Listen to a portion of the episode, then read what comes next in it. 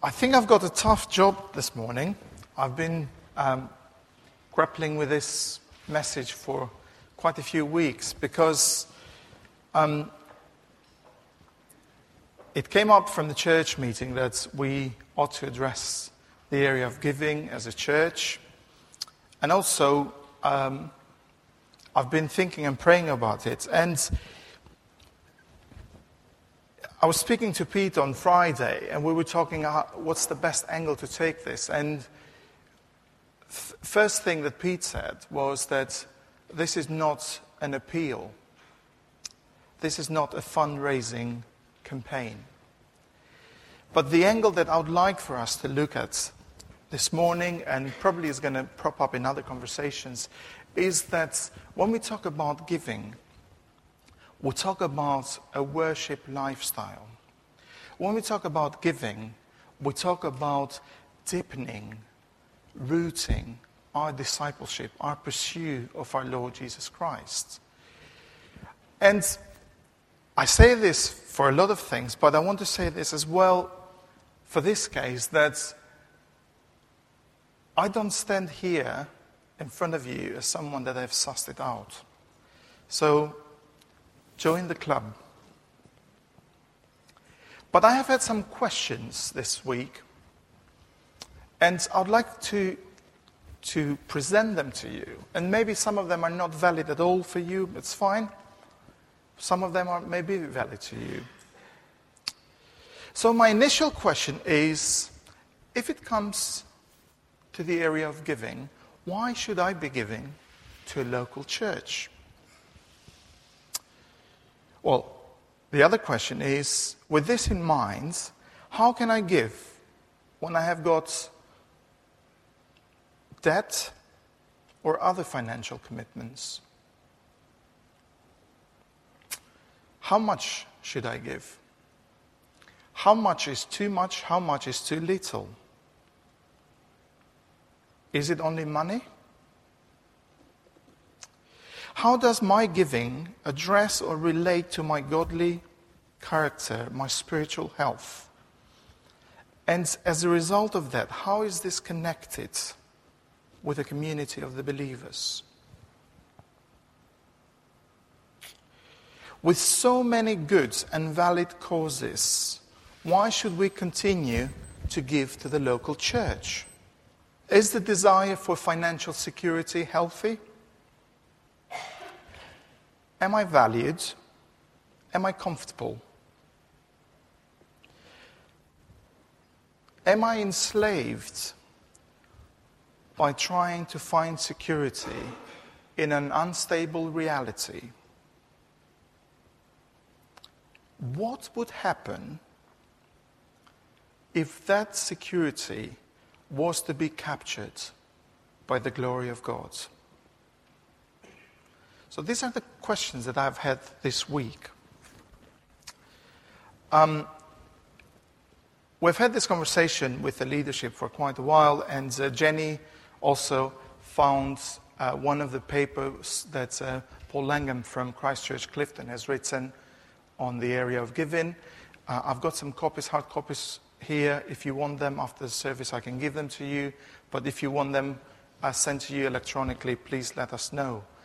But the conversation has been how can we, how can we address giving in a way that it's not taboo, but it's an, uh, it's an embracement of our spirituality, of our walk with Jesus. And if we look in the Old Testament, it was very clear. The rules were very set, and as I've been looking in all the different examples of giving, tithing, offering, sacrificial system, one thing that was very staggering for me, which I never thought about before, is that God gives an opportunity to everybody to give. If you think of the sacrificial system, you know that the priest had to come to the temple, sacrifice um, a calf, and then so were the rulers, and so forth. And then it goes, the list goes down to those people who could not afford. And for them, a plate of plain flour was sufficient. So, also in that, they could acknowledge their reliance on God. When we move into the New Testament, it's very interesting to see Jesus' take on the Gospels when it comes to giving. Because when he talks about the parables, especially the parable of the talents, or on the Sermon of the Mount, there are other passages as well, Jesus always refers to the giving with stewardship in mind. Jesus always addresses the giving, whether it's bad stewardship of what God had entrusted them, us, or if it's good stewardship. And then we've got the new covenant, which totally revolutionizes the mission of God. I think the new covenant has got a different dynamics of kingdom because all of a sudden the sacrificial system is fulfilled in Christ. From the sacrificial system to one sacrificed once and for all. But also, the dynamics of the kingdom have changed from a stationary tabernacle, temple, the Ark of the Covenant, all those things of the Old Testament. This has changed now to Acts 1 8 to an embracement of all the world. You're going to be my witnesses in Jerusalem, Judea, Samaria, and all the corners of the world. So, that means that the promises of the Old Testament and all that Old Testament teaching is fulfilled in Jesus. And therefore, when Jesus gives the mandate to the church, to carry on and make disciples. This is fascinating because we're seeing a different dynamic of the kingdom of God. We're seeing a different expression, we're seeing a different expansion of the love of God for the whole world. So, when we talk about giving, why do we always that's a very sweeping statement. Why do we, well, why do I always, I, equate it with money? Is it because we live in a society that's everything that we do, whether it's time, whether it's energy, whether it's space, whether it's possessions, whether it's talents, whether it's status, whether it's everything that has to do with this, equals money? And then when we talk about money, the Lord Jesus was very clear in his teachings that we cannot have two masters. We can either serve God or money. When I talk about giving, and when I stand here in front of you about giving, I don't want to equate it with money. Because when church was called to carry on with the mandate of Christ, we was not doing something that was conforming with whatever was going on in that day and age. They were called to be the pillar of truth. They were called to be the bride of Christ. They were called, well, we still are called to be the bride of Christ. So there, there should be a cutting edge of difference in our community, in the way that we do things, in the way that we consider giving. But unfortunately, we have inherited some pitfalls and some misconceptions with the baggage of our church history and the baggage of the present times and the baggage of the past 10 years, the baggage of the prosperity gospel, and all those things that we hear. And all of a sudden, we find ourselves confused. Even confused.com doesn't have the solution for that. Pitfall number one, and I'm not going to number them all, but we start off thinking that all of a sudden, when we talk about giving, we are bound into a set of legalistic rules. And we end up having set views about what should be the norm. And again, it's not about money. The other pitfall is the guilt. How much is too much, and how much is too little?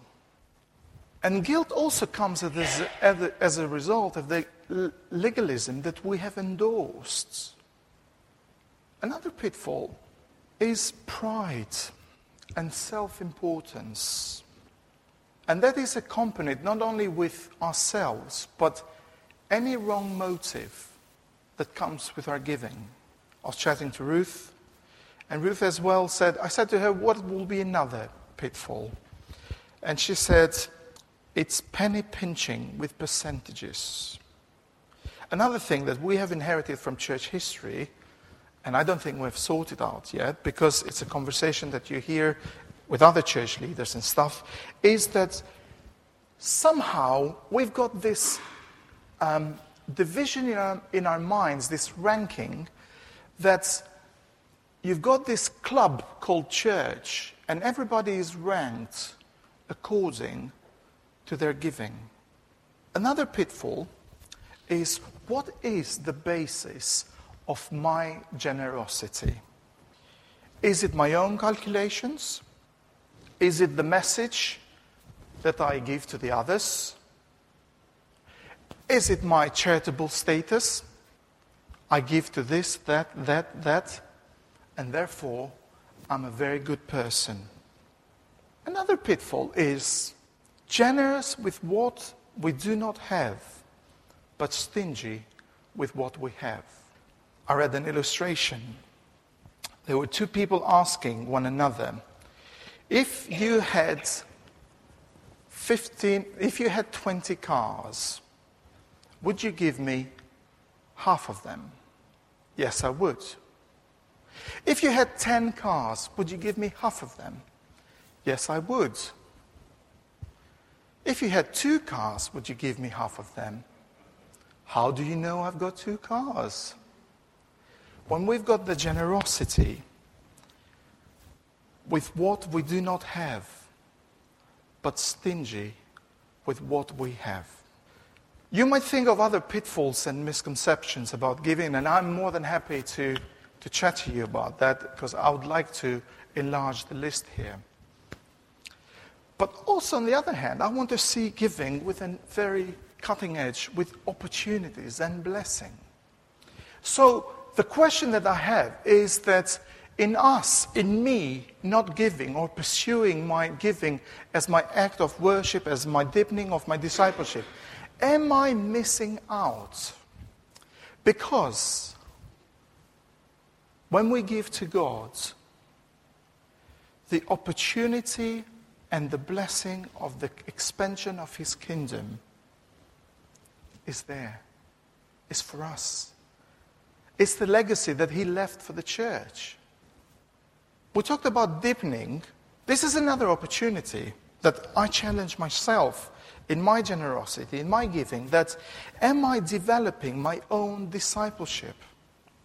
Am I developing my own discipleship to the extent that I am free to give sacrificially?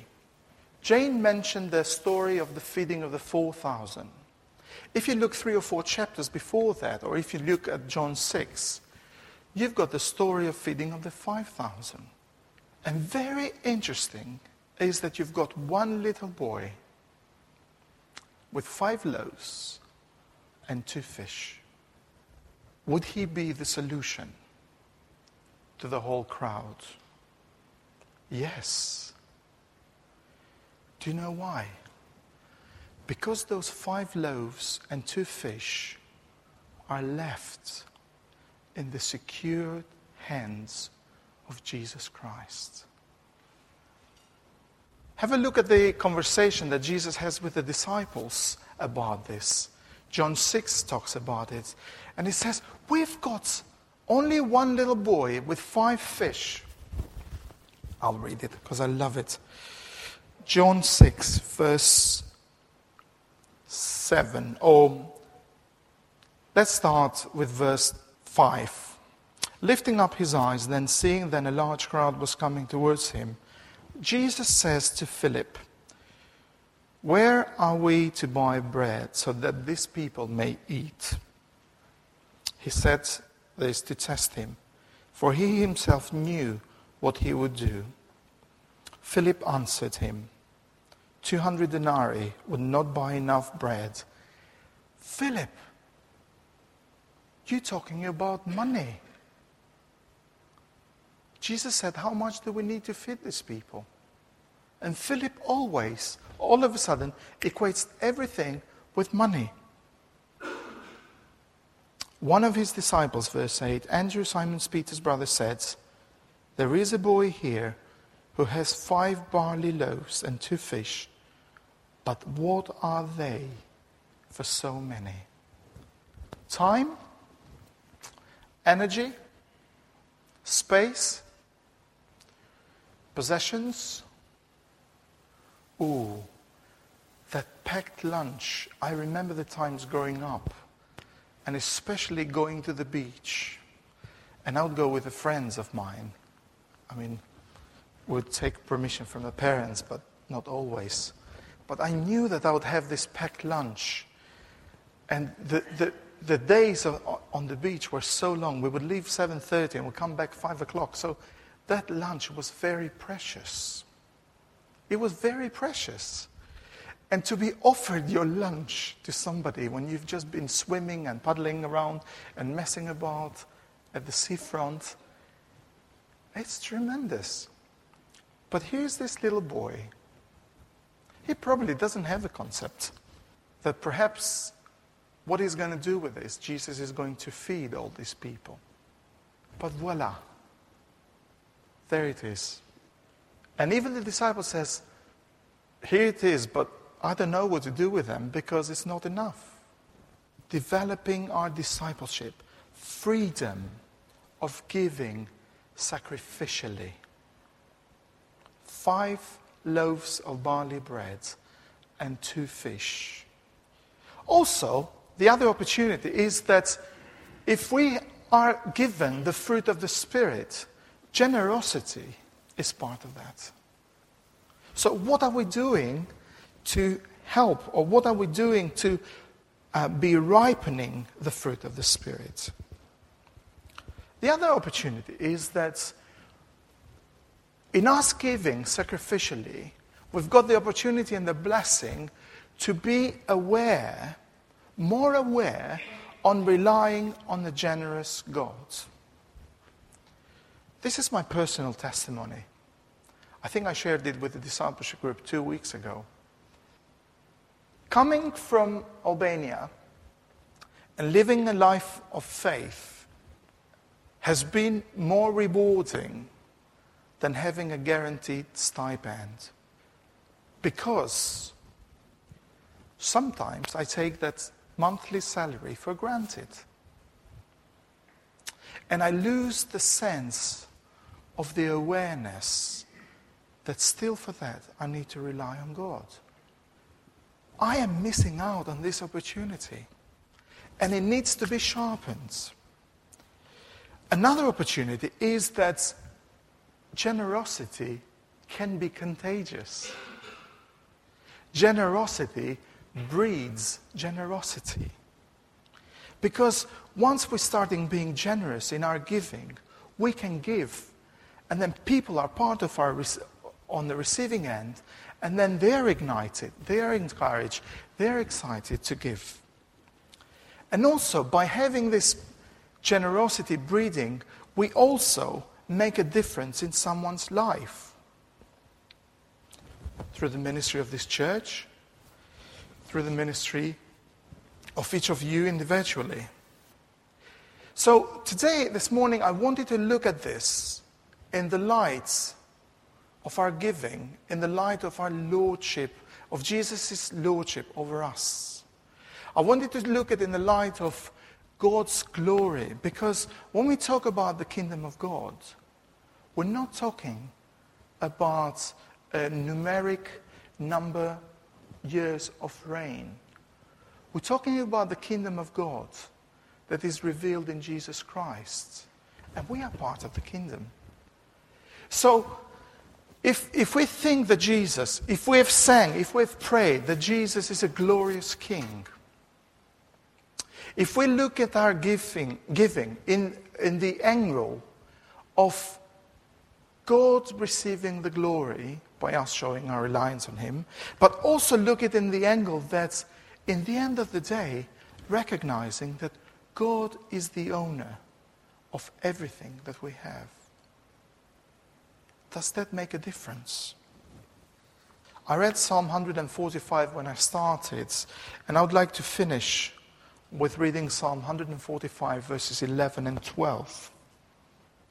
They shall speak of the glory of your kingdom, and they shall talk of your power, to make known to the sons of men your mighty acts and the glory of the majesty of your kingdom.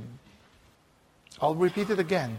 Today is not an appeal for raising funds but rather an opportunity to remind myself, to remind you, to encourage and affirm you in our giving as our act of worship to our mighty God. Generosity is based on the fact that God is generous to you and to me. If you're giving enough to God, you feel it. If you cannot fill it, you're not giving enough. Let's pray. Lord, we have sang this morning about your glory, about your kingship, about your lordship. And we mean that, Lord. So as we've been challenged by your word, as we've been challenged by one another this week, I have. Lord, as we think of this and we bring this to you, we pray that this is going to be something that is dealt between you and me, Lord, in a way that gives glory to your name and acknowledges once again the power of Jesus being Lord over my life and all that I owe. So, Holy Spirit, you are the helper. You are the counselor. You are the Holy Spirit. Lord, would you help us in this area as we calibrate our conscience, as we calibrate our spiritual health, as we calibrate our discipleship with a great example on earth, Jesus Christ who didn't have a wallet, and in whose name we pray and ask for help. Amen.